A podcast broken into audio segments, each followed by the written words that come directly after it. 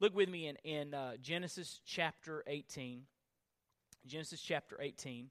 I want to talk to you tonight about uh, God moving, or God being on the move.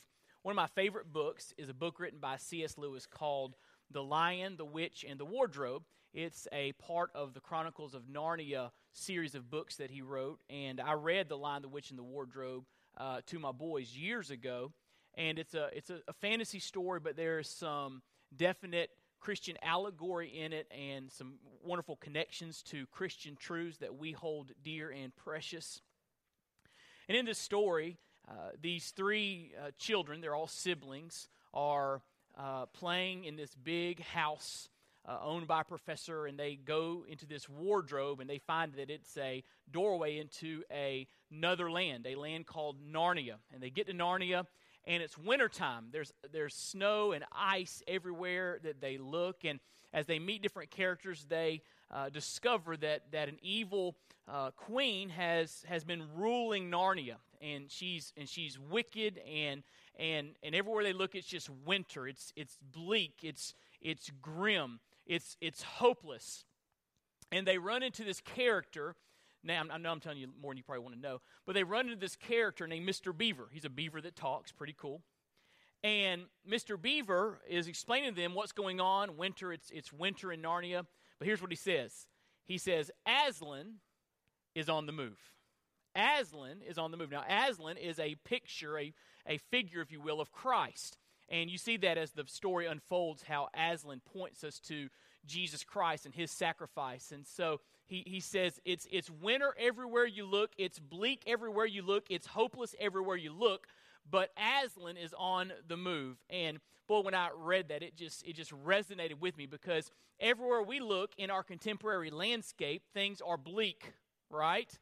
I mean, just look at the, the news today, the, the atrocities going on with, with the, the militant uh Uh, Islamic fundamentalists in uh, the Middle East and Iraq, and and uh, the, the, the the the racial tensions and, and rioting happening uh, in Ferguson in the Saint Louis area, and, and just everywhere you look, it just looks bleak. Every everywhere you look, it, it just looks hopeless. But I've got some news for you tonight. God is on the move. God is on the move, and we're going to look at a passage of Scripture that reminds us that God is always on the move. Even if you can't see it, even if you can't uh, uh, discern it, God is always up to his purposes, his plans, his will, his way. God is on the move. And so we're going to see God on the move uh, in this text uh, tonight. Now, just a little bit of background before we get into uh, your notes and before we get into the passage.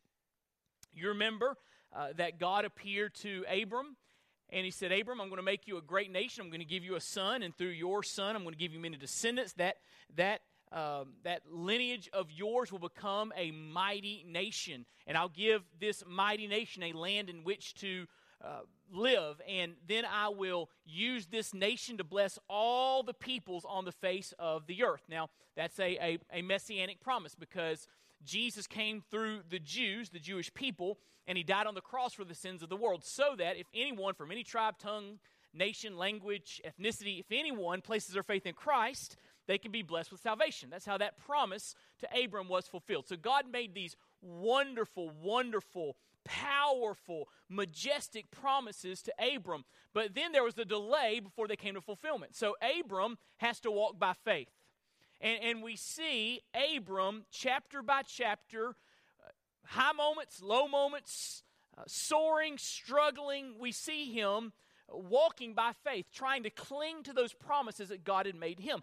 And so Abram is a, a wonderful example of what it means, what it looks like to walk by faith. And and we want to draw some application from his life and, and apply it to our own faith journeys. And so let's think about God being on the move. As we think about tr- trusting God, clinging to his promises, even though things look bleak, I want to show you two ways that God was on the move in this chapter. And, and I want to say to all of us tonight that he's still on the move in the same ways in two thousand fourteen. So if you look there in your notes, in these chapters we see, first of all, God on the move. to save the world.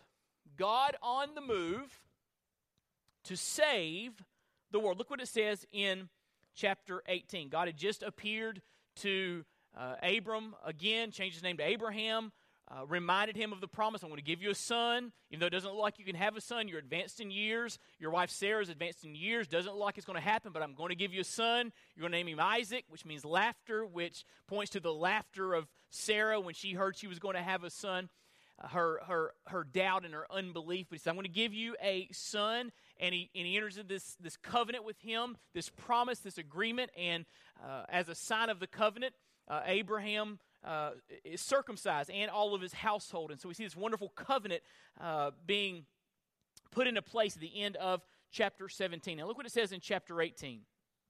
And the Lord appeared to him, Abraham, by the oaks of Mamre. As he sat at the door of his tent in the heat of the day, he lifted up his eyes and looked, and behold, three men were standing in front of him. When he saw them, he ran from the tent door to meet them and bowed himself to the earth and said, O Lord, if I have found favor in your sight, do not pass by your servant. It was uh, it was customary to provide hospitality in this day and time when travelers came passing through. He says in verse four, let a little water be brought, and wash your feet, and rest yourselves under the tree, while I bring a morsel of bread that you may refresh yourselves, and after that you may pass on, since you have come to your servant. So they said, do as you have said. And Abraham went quickly into the tent to Sarah and said, quick! Three seahs of fine flour, knead it, and make cakes. I thought that was funny. Just, you know, he didn't help cook. He just, anyway.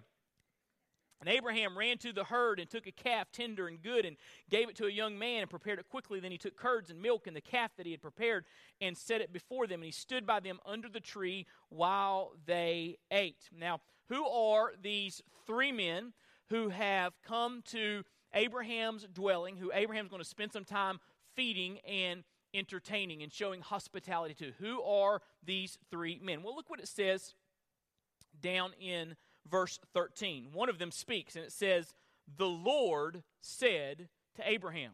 Now, notice there that the word Lord is all capital letters. See that? Capital L, capital O, capital R, capital D. Whenever you see all capital letters, the word Lord in the Old Testament, it is uh, representative of the divine name of God. Sometimes pronounced Yahweh or sometimes pronounced Jehovah. That the, the word Lord in all capital letters stands for that divine name. So this is God. This is God speaking to To Abram. Some believe this is a pre-incarnate appearance of the second person of the Godhead. This is a pre-incarnate appearance of Christ uh, speaking to Abraham. It says, the Lord said to Abraham, why did Sarah laugh and say, shall I indeed bear a child now that I am old? So we know that, that one of these is the Lord. Well, who are the other two? Well, look what it says in verse sixteen.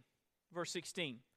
Then the men set out from there, and they looked down toward Sodom. So the men set out, look toward Sodom. Who are the men? Well, look with me in verse uh, twenty. Verse twenty. Then the Lord said, because the outcry against Sodom and Gomorrah is great, and their sin is grave, I will go down to see whether they have done altogether according to the outcry that has come to me. And if not, I will know.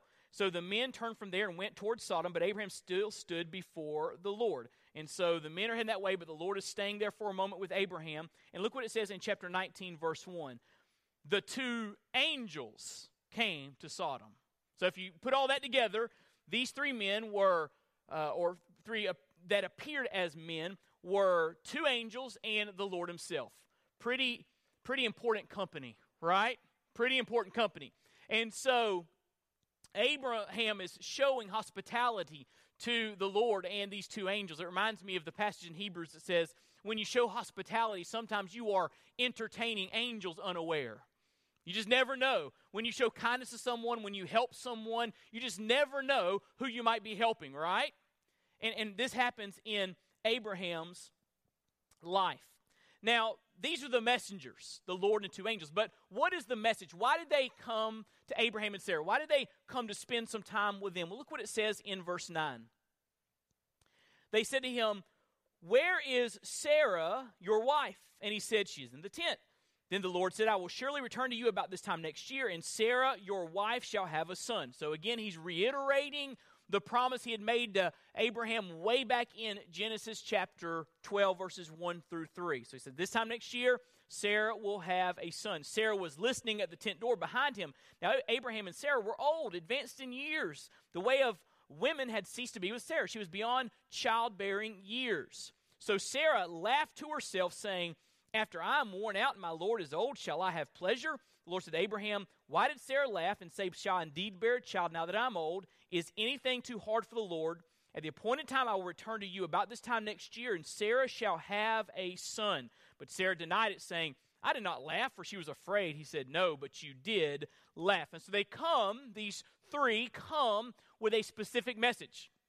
Abraham, Sarah, you are going to have a son this time next year. A mighty, miraculous work of God. God was going to do the impossible through their lives. Give them a descendant. Now, you say, Wade, why is this such a big deal? Well, this is a, a reminder of promises that God had made to Abraham in Genesis twelve, two and three, Genesis fifteen, one through six, Genesis seventeen, one through twenty-one. Over and over again, God keeps saying, Abraham, I'm going to give you a son. I'm going to give you a son. I'm going to give you a son. And even though God delayed and Abraham couldn't see how it could happen, God wanted to remind him, I'm going to give you a son. Now, why is God emphasizing this so much? Why does he keep appearing to Abraham? Why is he spending so much of his divine energy on, on reminding Abraham he's going to give him a son? Well, if you look there in your notes, God was executing his plan to bring redemption to the world by giving Abraham and Sarah a descendant. Again, back to Genesis twelve, I'm going to give you a son. Through that son, you will have a mighty nation of descendants. That, that nation will bless the world because one day I will send a Messiah through that nation that will die for the sins of the world. And so by God appearing over and over and over again to Abraham and reiterating his promise over and over and over again, what God is doing is God is working out his plan. God is doing something way back in Abraham's time to provide salvation for people in twenty fourteen. Pretty cool, right? So this passage is ancient. It's about nomads feeding three passerbys, but this passage is about you and me because this is God working out his plan of redemption, giving Abraham a son so he can build a great nation through whom he can send the Messiah. And we know this is what God has in mind because look what it says in Genesis eighteen, verse seventeen. Genesis eighteen, verse seventeen. The Lord said, as they are thinking about Sodom now, it says in verse sixteen, they set out from there and looked towards Sodom. More on that in a minute. It says, the Lord said, shall I hide from Abraham what I'm about to do? Seeing that Abraham shall surely become a great and mighty nation. Here's his plan. And all the nations of the earth shall be blessed in him. That's the plan. Once again, he'll become a great and mighty nation. I'll provide salvation through his people that will bless all the people groups on the face of the earth. So he reiterates here, he's thinking about how he should relay this news about Sodom to Abraham, that he is going to make him a great and mighty nation. Look at verse nineteen. For I've chosen him that he may command his children and his household after him to keep the way of the Lord by doing righteousness and justice so that the Lord may bring to Abraham what he has promised him. So what God is doing here is God is executing his plan of redemption. Now listen to me. God redeeming a lost and dying humanity is the story of all of the Bible. It's, it, the Bible is one story. It's sixty-six books written by different authors in different times, in different circumstances, in different languages, with different vocabularies. But the Bible has a beautiful unity in that God inspired it all. God breathed through human authors, so they were writing down his very words, truth with no mixture of error. And all of these sixty-six books are, are pointing to one great story. God is ha, has done something, is doing something to save folks. And this story, uh, in, in, a, in a microcosm, uh, in the life of Abraham, is the big picture of the Bible. All of the Bible is about God working out his plan to save a lost and dying world. Any any passage you name in the Bible, it has something to do with God redeeming humanity. It has something to do with God providing a Savior. Any passage you look at, it all points to God's ultimate fulfillment of salvation in his Son, Jesus Christ. And so in these chapters, we're just reminded that God is on the move to save the world. He was in Abraham's time. He is in our time. Now, in Abraham's time, he was preparing to send the Messiah. In our time, he's already sent the Messiah, and he's working to, to convict and draw people to himself and give us power to preach the gospel so folks can be saved by Jesus. But God is working in our world, actively working to save people. God is on the move to save the world. Aren't you glad? Aren't you glad? Because when he saved you, that was him moving in your life. And he's still moving today. Now, let me show you another way that God is on the move in this passage. Not only is God on the move to save the world, but secondly, God is on the move to judge wickedness. God is on the move to judge wickedness. We see that in chapter eighteen, verse sixteen, the men set out from there and they looked down toward Sodom. Look what it says in verse twenty. The Lord said, because the outcry against Sodom and Gomorrah is great and their sin is very grave, I will go down to see whether they have done altogether according to the outcry that has come to me. And if not, I will know. And so the Lord says, I'm going to, to look at Sodom. This, this, of course, God knew what was going on already. He's omniscient, but he's going to, to as a way of saying that he has complete, total information to make the decision that he is about to make. And so he turns his attention toward Sodom. And, and we see that the angels go to Sodom, and through a series of, of tragic events, God sends judgment on Sodom. We'll get to some more of that uh, in a moment. But let me give you just some thoughts as we think about God judging wickedness, some lessons, if you will, that we can learn from God's judgment on Sodom and Gomorrah. Some lessons we can learn from God's judgment on Sodom and Gomorrah that we need to think about and apply in today's time. Lessons learned in God's judgment. And by the way, he wants us to learn a lesson from this. He wanted Abraham to learn a lesson from this. Look what it says in chapter eighteen, verse nineteen. I've chosen him that he may command his children and his household after him to keep the way of the Lord by doing righteousness and justice. He says, one of my purposes for Abraham is that Abraham teaches his descendants what it means to be righteous. I want them to learn from the judgment I'm about to send against Sodom and Gomorrah. So what are some lessons learned from God's judgment? Here's the first one. These are in your notes. Even though God is patient, there is a time when his judgment will come. Even though God is patient, and I'm so grateful for his patience in my own life, even though God is patient, there's a time when his judgment will come. The Bible says in Second Peter chapter three, verse nine, that uh, the Lord is not willing that any should perish, but that all should come to repentance. He, he, the reason he's delayed in, in returning uh, uh, is because he wants more and more people to be saved. But there is a time in the divine heart of God when the Lord will say, enough. And he will send his son, Jesus Christ, to this earth to set all things straight. And we see here that God was patient. Earlier in Abraham's life, he said, the, the, the, the wickedness, the iniquity of the Amorites is not yet complete. In other words, I'm going to give them some more time to see if they get right. But they never got right. And so God has had enough, and God is going to send his judgment against Sodom and Gomorrah. So God is a patient God. God is a gracious God. God is a loving God. But if you don't respond to his love and his grace and his mercy and his salvation, then you will experience his judgment. And so we never know when that time's going to come. And so you need to get right with the Lord while you have opportunity. If you're, if you're here tonight and you don't know that you're saved, if you were to die right now and you're not sure you would go to heaven, we don't know that we will have another day.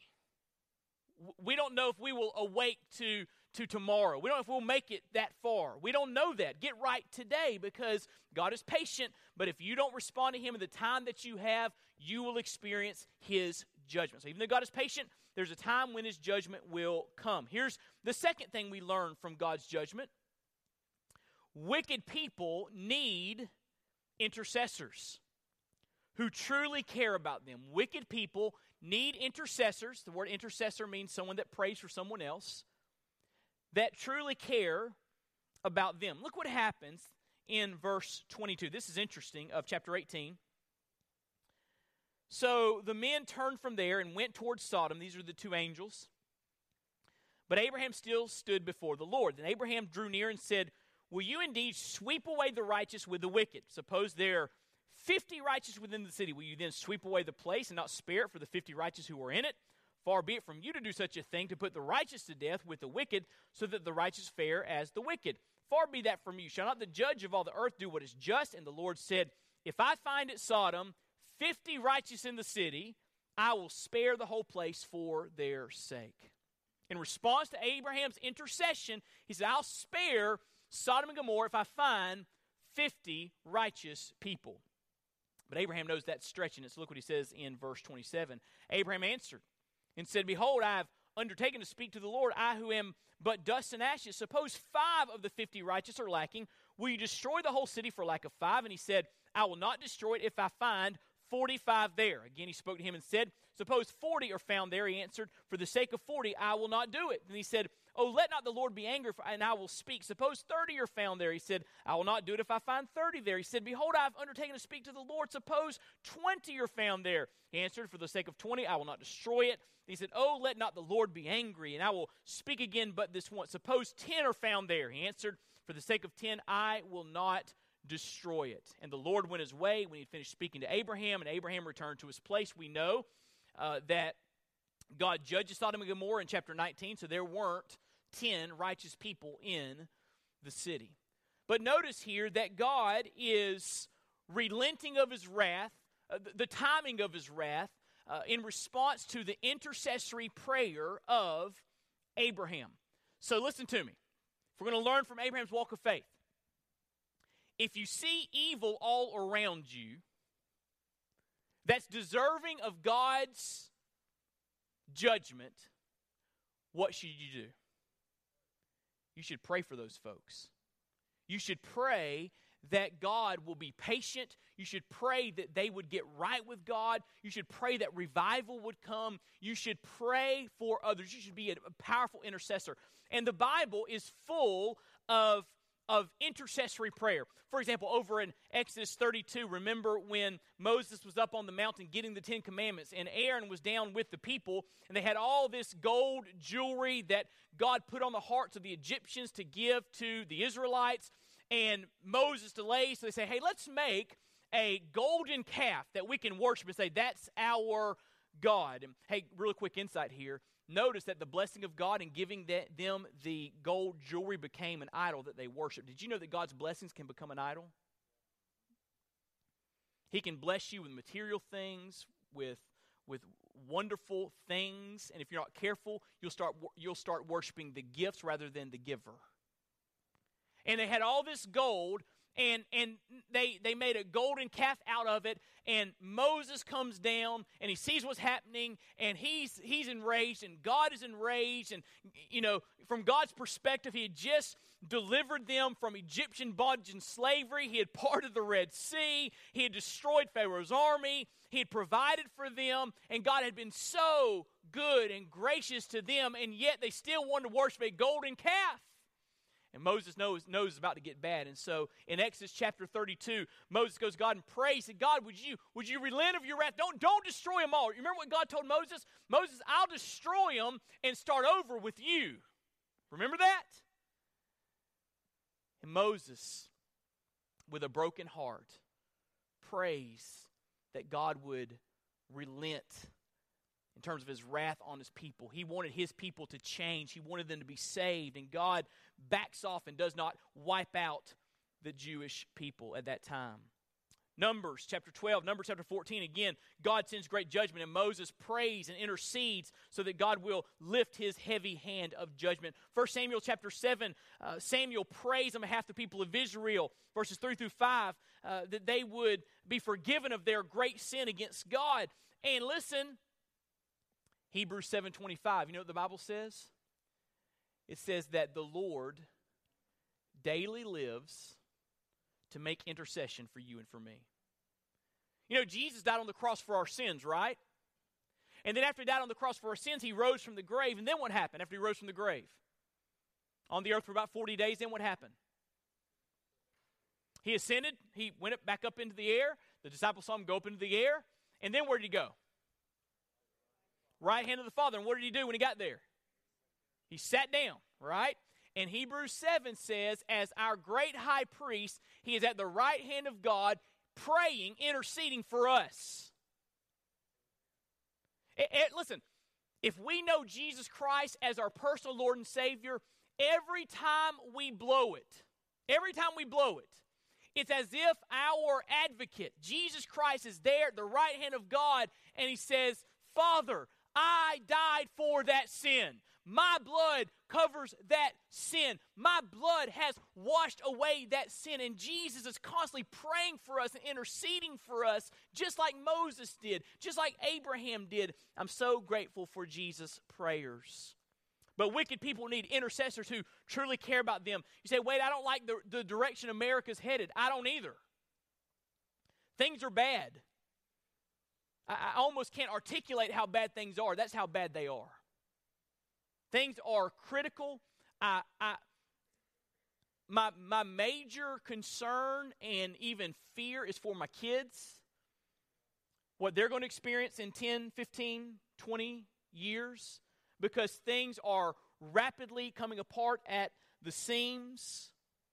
It just, I can't believe the things that are tolerated in our culture, the things that are celebrated in our culture, the things that are discussed in our culture, the things that are laughed about in our culture. Things are unraveling quickly. Really more quickly than I thought was possible. And it looks bleak. But what if, what if, we became a mighty army of intercessors? And we say, if America continues to go down, it's not going to be because I was prayerless. I'm going to pray for my nation. I'm going to pray for my leaders. I'm going to pray for my church. I'm going to pray for the wicked. I'm going to pray for revival. I'm going to be a, a mighty intercessor, just like Abraham was. Wicked people need someone to pray for them, right? That something would happen, that they would come to their senses, that they would change and get right with God. We learned that lesson from God's judgment in this passage. Here's another thing we learn about from God being on the move to judge wickedness. Another lesson, if you will. Righteous people in the midst of the wicked can delay God's judgment. Righteous people in the midst of the wicked can, can delay God's judgment. Again, God, if you find fifty, will you destroy it? Nope. forty-five? Nope. ten? No. And so, we can just take God at his word. If there would have been, listen, ten righteous people in Sodom, God wouldn't have destroyed it. Right? That's just the plain reading of the text. If there would have been at least ten, God would not have sent his wrath. Wow. Wow. And so we need to, we need to emphasize how important it is that we live righteous lives in the midst of the wickedness all around us. As a matter of fact, turn over to Philippians with me in the New Testament. Philippians.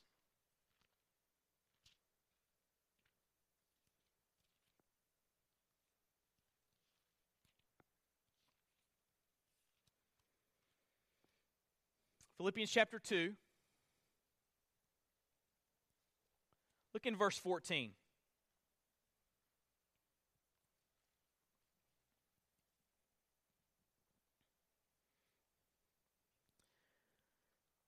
Do all things, all things, everyone say all. You've heard me say it before, all is a small word with big implications, right? Do all things without grumbling or disputing. Now that, listen, that verse right there will help a lot of folks. Do all things without grumbling or disputing. And look what he says next. That you may be blameless and innocent. Here it is.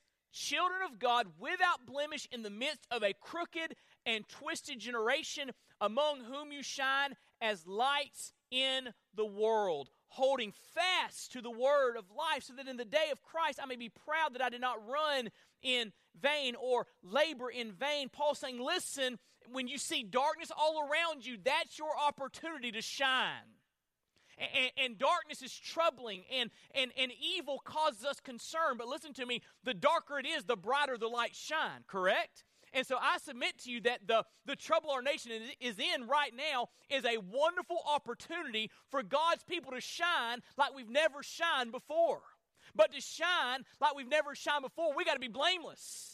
We got to be righteous. We got to be innocent. We've got to we got to hold to the word of life. We got to be serious about the things of God. We've got to pursue God and seek His face and be and be and be devoted to following Jesus. That that's what we've got to do. We've got to let our light shine, right? The old children's song, "This Little Light of Mine, I'm going to let it shine. Hide under a bushel, no. Won't let Satan blow it out. I'm going to let my light shine." And we see that that righteous people in the midst of the wicked can delay God's judgment. I believe that if we continue down this pathway we're going as a nation, judgment is coming to America. Devastating judgment. But I believe if God's people will rise up and really get serious about the things of God and let their light shine, we can possibly delay that judgment and give our nation more time to get right. That makes sense?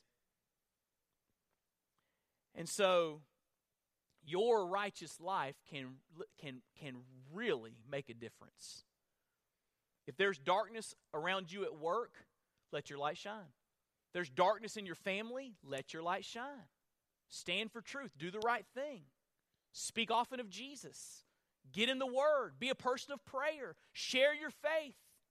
Be loving and kind. Let your light shine. Things are, are dark in your neighborhood. Let your light shine.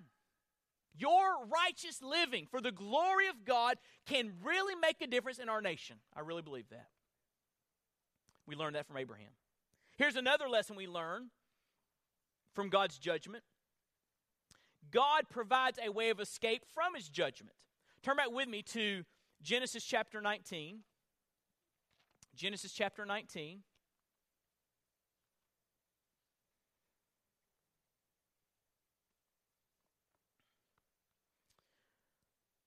Look what it says in verse one.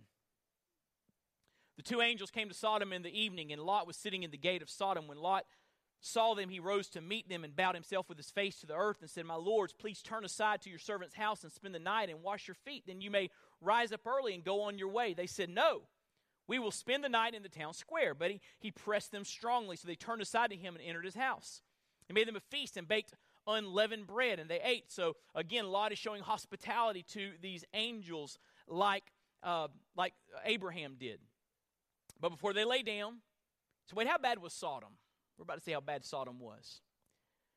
Before they lay down, the men of the city, the men of Sodom, both young and old, all the people to the last man, surrounded the house. They called to Lot, "Where are the men who came to you tonight? Bring them out to us that we may know them."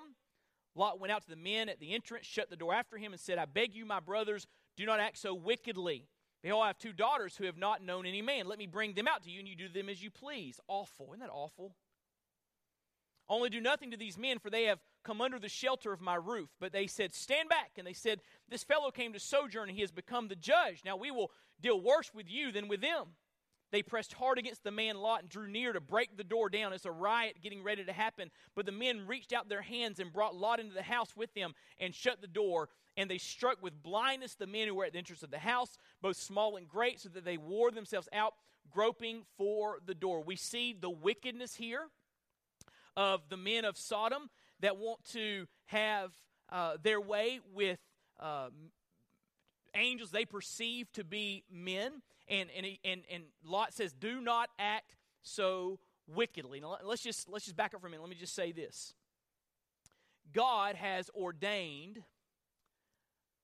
that, that intimacy between a man and a woman in the boundaries of marriage is a wonderful, beautiful thing. God's idea, all right? Anything outside of those boundaries of a man and woman in marriage is sin.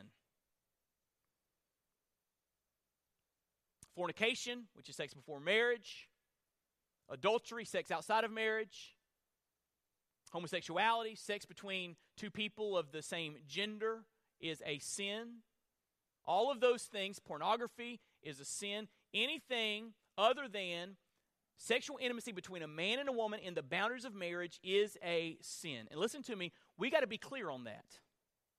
Because, because what we believe the Bible teaches about that is going to be under attack. And it is under attack, and it's going to be under attack in an increasing way in in the coming days. I believe, here's what I believe. I believe that if anyone speaks out and says that homosexuality is a sin, that they will be labeled as people of hate, and their speech will be called hate speech. And here's what I believe is going to happen, so just hold on to it for a minute, all right? I believe that they're going to target churches that, that teach that message, and I believe what's going to happen is they're going to take away any tax benefit uh, that comes from our charitable giving to the church. I believe that's what's going to happen. They're going to say, well, if you're giving, if you're going to a church that that that is a church of hate speech, then you don't get the tax. If you want to give to Peace Corps, that's fine. But we will not give you a tax benefit, a charitable deduction for giving to Longview Point Baptist Church that believes that sexual intimacy is a gift from God to be enjoyed between a man and a woman in the boundaries of marriage. That's coming. You say, what should I do then? Just keep being obedient to the Lord. God's faithful. He'll he'll he'll he'll carry you through that. He'll carry us through that. But but notice here that, that these men were wicked, very very wicked. And it says in verse verse twelve, then the men said to Lot, "Have you anyone else here? Sons-in-laws, these are the angels. Sons-in-laws, daughters, or anyone you have in the city, bring them out of the place, for we are about to destroy this place." They had crossed the line. They had crossed the line. We are about to destroy this place because the outcry against this people has become great before the Lord, and the Lord has sent us to destroy it. So Lot went out and said to his sons-in-law who were to marry his daughters, "Up, get out of this place, for the Lord is about to destroy the city." But he seemed to his son-in-laws to be jesting. Now listen to me. God was sending his judgment against Sodom and Gomorrah because of their wickedness. And we need to be clear and say, listen, sin is sin. Sin is sin. We need to, we need to say uh, that things are sin that the Bible calls sin. But we also need to say, listen, God offers you forgiveness. God offers you compassion. God offers you a way of escape. He's going to offer Lot and his family a way of escape. And God offers everybody in our culture today, no matter how far gone they are, he offers them a way of escape. The way is called Jesus. He's the way to be saved and and and forgiven and changed. And so we, we, we as a church, I want you to hear me clearly.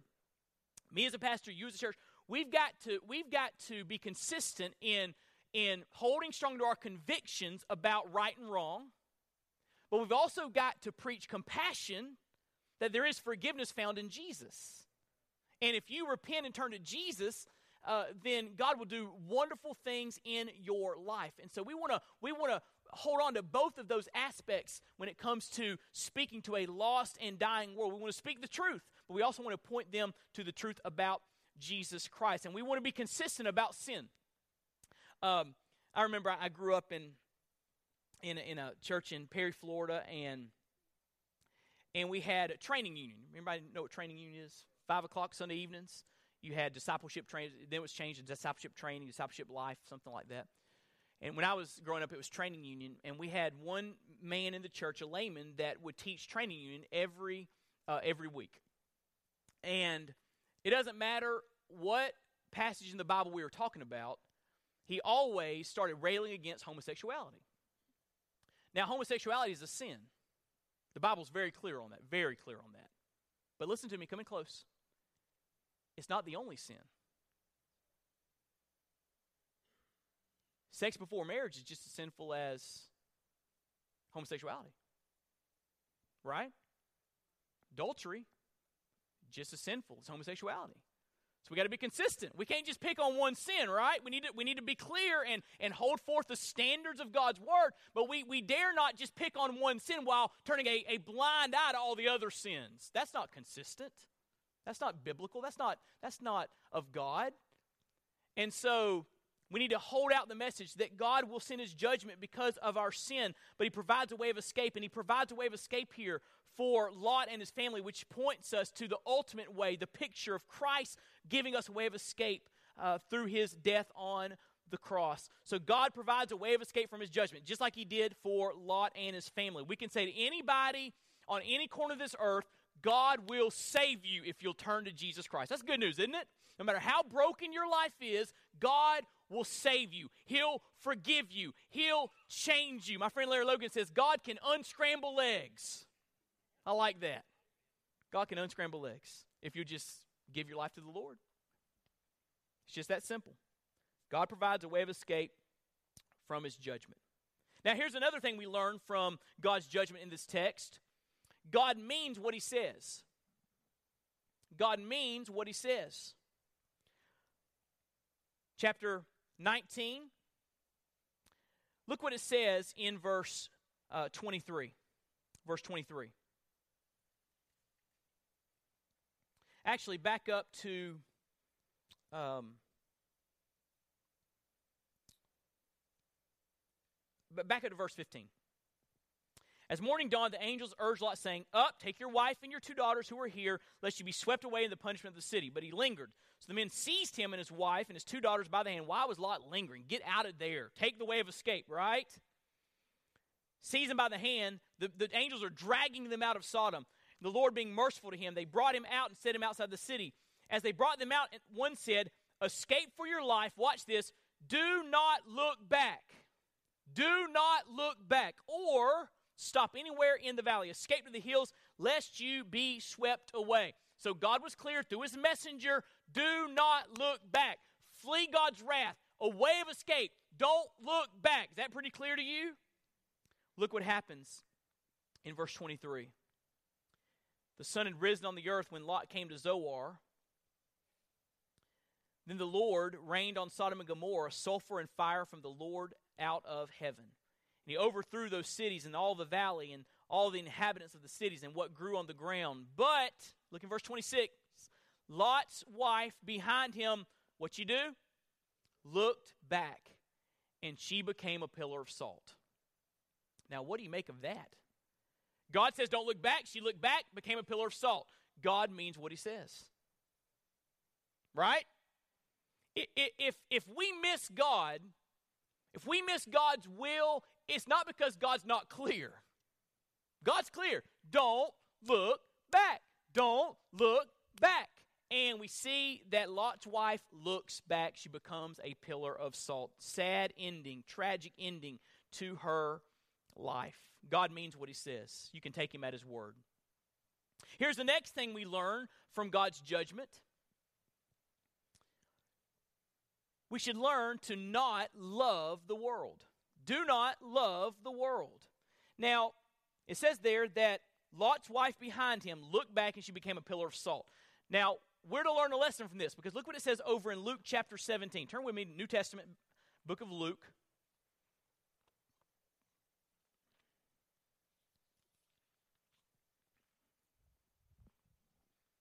If you're still with me, say amen.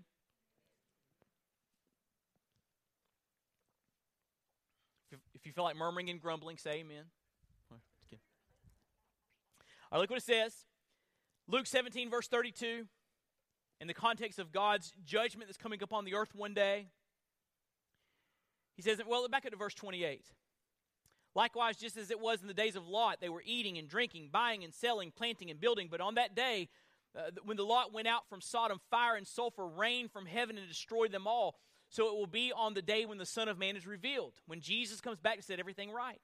On that day, let the one who is on the housetop with his goods in the house not come down to take them away, and likewise, let the one who is in the field not turn back. Verse thirty-two, remember Lot's wife. Remember Lot's wife. And so Jesus here is speaking, and Jesus wants us to remember that we should not look back. Question. Why did Lot's wife look back? Answer, because her heart was still in Sodom. She loved Sodom. As wicked as it was, she loved Sodom. That's where her heart was. She loved the world, and she paid dearly for it. As a matter of fact, turn to First John chapter two with me.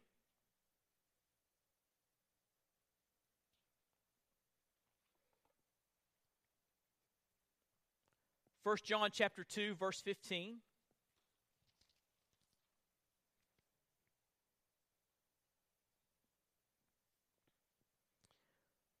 The Apostle John here writes, do not love the world or the things in the world. If anyone loves the world, the love of the Father is not in him.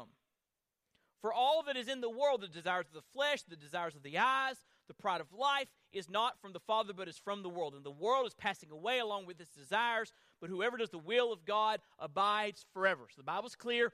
We as believers in Jesus, followers of Jesus, should not fall in love with the things of the world. And by the world here, he means the, the ungodly uh, system and the ungodly people that have rebelled against him. So we should not love ungodly things. We should not fall in love and idolize ungodly people. We should uh, love Jesus and follow him and love his truth, not fall in love with the world. But Lot's wife was in love with Sodom, and she turned back, and she turned to a pillar of salt. Do not love the world. I could I could preach an entire sermon about that, but we're going to go on to the next thing. Next, God's judgment. We're talking about lessons from God's judgment. God's judgment should motivate our holiness. You say, wait, when I read Genesis nineteen, if you turn back there with me, what should that do for my walk with Christ? It should motivate you to live a holy life. Learn some lessons. Don't trifle with God, because God means what he says. But Lot's daughters and Lot, they didn't learn the lesson. Look what it says in Genesis nineteen, a sad, sad ending to this story. Genesis nineteen, it says in verse twenty-seven, Abraham went early in the morning to the place where he had stood before the Lord, and he looked down toward Sodom and Gomorrah and toward all the land of the valley. And he looked, and behold, the smoke of the land went up like smoke of a furnace. So it was that when God destroyed the cities of the valley, God remembered Abraham and sent Lot out of the midst of the overthrow when he overthrew the cities in which Lot had lived. Now Lot went up out of Zoar and lived in the hills with his two daughters, for he was afraid to live in Zoar. So he lived in a cave with his two daughters. We don't know why he was afraid to live in Zoar, but he lived in a cave with his two daughters, and the firstborn said to the younger, "Our father is old, and there is not a man on earth to come into us after the manner of all the earth. Come, let us make our father drink wine, and we will lie with him, that we may preserve offspring from our father." Again, awful story. So they made their father drink wine that night, and the firstborn went in and lay with her father, and he did not know when she lay down or when she arose. He was that drunk. The next day the firstborn said to the younger, "Hold, I lay last night with my father. Let us make him drink wine tonight also. Then you go in and lie with him, that we may preserve offspring from our fathers." So they made their father drink wine that night also, and the younger all arose and lay with him, and he did not know where she, when she lay down or when she arose. Thus both the daughters of Lot became pregnant by their father. The firstborn born bore a son and called his name Moab. He is the father of the Moabites to this day. The younger also bore a son and called his name Ben-Ami. He is the father of the Ammonites to this day. Both the Moabites and the Ammonites became enemies of Israel, Abraham's descendants. So wait, that's a depressing end to this chapter. It absolutely is awful. The Bible is, is, is not pulling any punches, is it? The Bible's being very real about the sin of Lot's daughters and the sin of Lot's drunkenness, and it just comes to a very, very tragic ending with lasting consequences between Israel and the Ammonites and the Moabites. Instead of Lot and his daughters seeing God's judgment on Sodom and Gomorrah and motivating them to holiness, they did not learn their lesson, did they? And they continued to live, or they, they entered into wicked behavior. They did not learn that you should not trifle with God. Lot's daughters had got out of Sodom, but Sodom had not gotten out of them. They had grown comfortable in Sodom, and Sodom had rubbed off on them. And we see that behavior, that wicked behavior, to even conjure up such an idea in this text. When we know that God is holy, and we know that God is a God who will judge wickedness, it should motivate us to live holy lives, amen? Lives that honor him, not lives that call for God's intervention. Alan Ross writes this: "How should one live then, knowing how God will judge the corrupt world? The point was clear to Israel. It should be clear today. No good can come of loving a society so morally bankrupt that it awaits the swift judgment of God. If not in a temporal judgment, certainly at the end of the age." In other words, there's nothing that's going to, nothing good's going to occur in our lives from us loving sin and loving wickedness. We need to be lights in the world and point people to truth and point people to the way of escape that's found through Jesus Christ. And so it's a really a troubling story, a hard-to-read, hard-to-fathom kind of story, a story of great dysfunction and great evil, but there are some lessons that we can learn from it. Let me give you the third truth about God being on the move, and we're going to finish up. I'll take some questions for a moment. First of all, in these chapters we see God on the move to save the world. In these chapters we see God on the move to judge wickedness. But third, we see that God will accomplish his purposes. Now I want you to know that when God wants to do something, it's flat going to get done. That was a great place for an amen. You see, I'm trying not to prompt amens because that gets old after a while. When I say amen, you say amen. It gets old to me, old to you. So I'm trying to do better and not say amen all the time. But that was a great place for an amen. So we're, we'll try it again. All right? We'll, we'll, uh, we'll try it again. When God wants to do something, he's flat going to get it done. You say, wait, what is about God that assures that he accomplishes his purposes? Well, there's some insight in this text. First of all, he knows everything. He knows all. He knows all. Look what it says in Genesis eighteen. Genesis eighteen, verse fourteen. Is there anything too hard for the Lord? At the appointed time I will return to you about this time next year, and Sarah shall have a son. But Sarah denied it, saying, I did not laugh, for she was afraid. He said, no, but you did laugh. How did God know that Sarah laughed? He wasn't in the tent. He knew that she laughed because God knows everything. The, the theological term is omniscient. God knows everything. He knows the end from the beginning. He knows the past perfectly. He knows the present perfectly. He knows the future perfectly. And because he knows everything, he has, listen, he has the wisdom to work everything together just like it needs to work together to accomplish what he wants to accomplish. Now, I don't have the wisdom to accomplish everything I want to accomplish in life. You ever failed at anything? Raise your hand. Yeah, I mean, there's things I want to get done, and because I don't know everything and because I make unwise decisions or I have limited knowledge, I, I fail at the task or fail at the purpose that I want to achieve because I don't know everything. But God knows everything, and because God knows everything, he can get the job done, right? He knows all. Secondly, God will accomplish purposes because nothing is impossible for him. Nothing is impossible for him. Chapter eighteen, verse fourteen. The Lord said to Abraham, why did Sarah laugh and say, well, shall I indeed bear a child now that I am old? Here's the question we all need to consider tonight. Is anything too hard for the Lord? The answer is a resounding no. Nothing's too hard for God. Theologians call this the omnipotence of God. He's all powerful. He has all Uh, power at his disposal, and he uses it to accomplish his purposes. You know, if, if God were good but not powerful, he might want to save us, but he, he just couldn't get it done because he had limited power, right? And if God were all powerful but not good, he would use his power as a way to to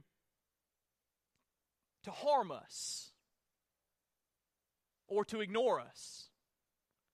But because God is good and powerful, he can accomplish his purpose. He will accomplish his purpose of providing salvation and, and, and granting salvation to everyone that places their faith in Jesus Christ alone.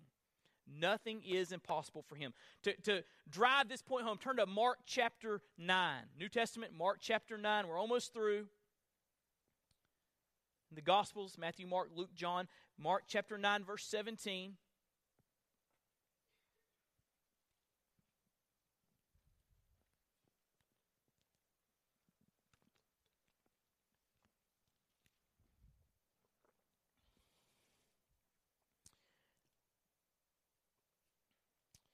Mark chapter nine, verse seventeen, this is Jesus dealing with a, uh, a boy with an unclean spirit, a demon. Someone said from the crowd, uh, someone from the crowd answered him, Teacher, I brought my son to you, for he has a spirit that makes him mute. Whenever it seizes him, it throws him down, and he foams and grinds his teeth and becomes rigid. How many of you know that Satan is a destroyer? This demon's trying to just destroy him, isn't he? Just, just destruction. And, and guess what? Satan wants to do the same thing to you, the same thing to your family, same thing to your kids and your grandkids. He's a destroyer. The Bible tells us for a reason that we need to put on the full armor of God and stand in the strength of the Lord, but more on that later. He said, I asked your disciples to cast it out, and they were not able. He answered them, "Oh, faithless generation, how long am I to be with you? How long am I to bear with you? Bring him to me." And they brought the boy to him. And when the spirit saw him, immediately it convulsed the boy. And he fell on the ground and rolled about, foaming at the mouth. And Jesus asked his father, "How long has this been happening to him?" And he said, "From childhood. Mm. And it has often cast him into fire and into water to destroy him." Can you imagine seeing your son go through that?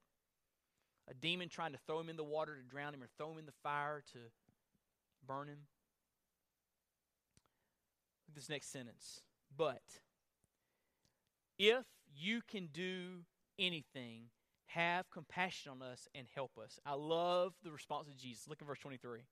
"And Jesus said to him, 'If you can,'" you mean if, "if you can, all things are possible for one who believes.' And immediately the father of the child cried out and said, 'I believe, help my unbelief.'" Help me understand, Jesus. Help me to, to comprehend. Help me to grasp that you're all powerful. That's what he's saying here. Help my unbelief.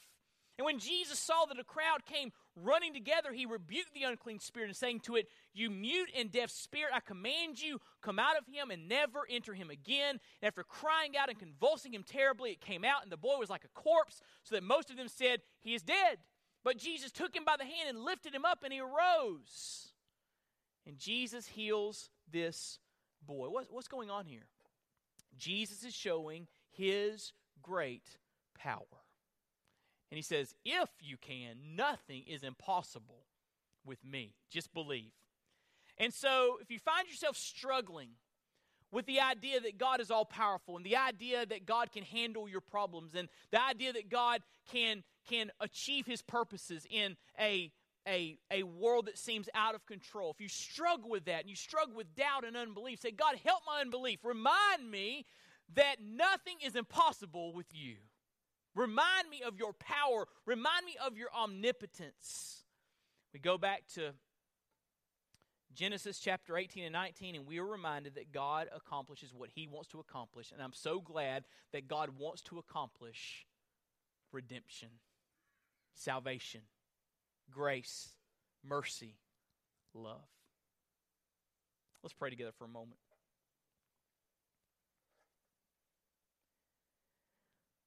God, I'm grateful that you're on the move, just like you were in the days of Abraham. You're on the move to save. You're on the move to deal with wickedness and evil. And one day, when the dust settles on human history, we will see your perfect wisdom and perfect justice as Jesus makes all things new. And you deal with all the, the wickedness and evil that is so pervasive in our world today. We are grateful, Lord, that you are all-knowing. And we are grateful that you are all-powerful. And we are grateful that we can trust you. So God, help us to realize, just like Abraham, that you're always on the move. And there is hope for our world today. We ask it and we pray it in Jesus' name. Amen. Thanks for coming.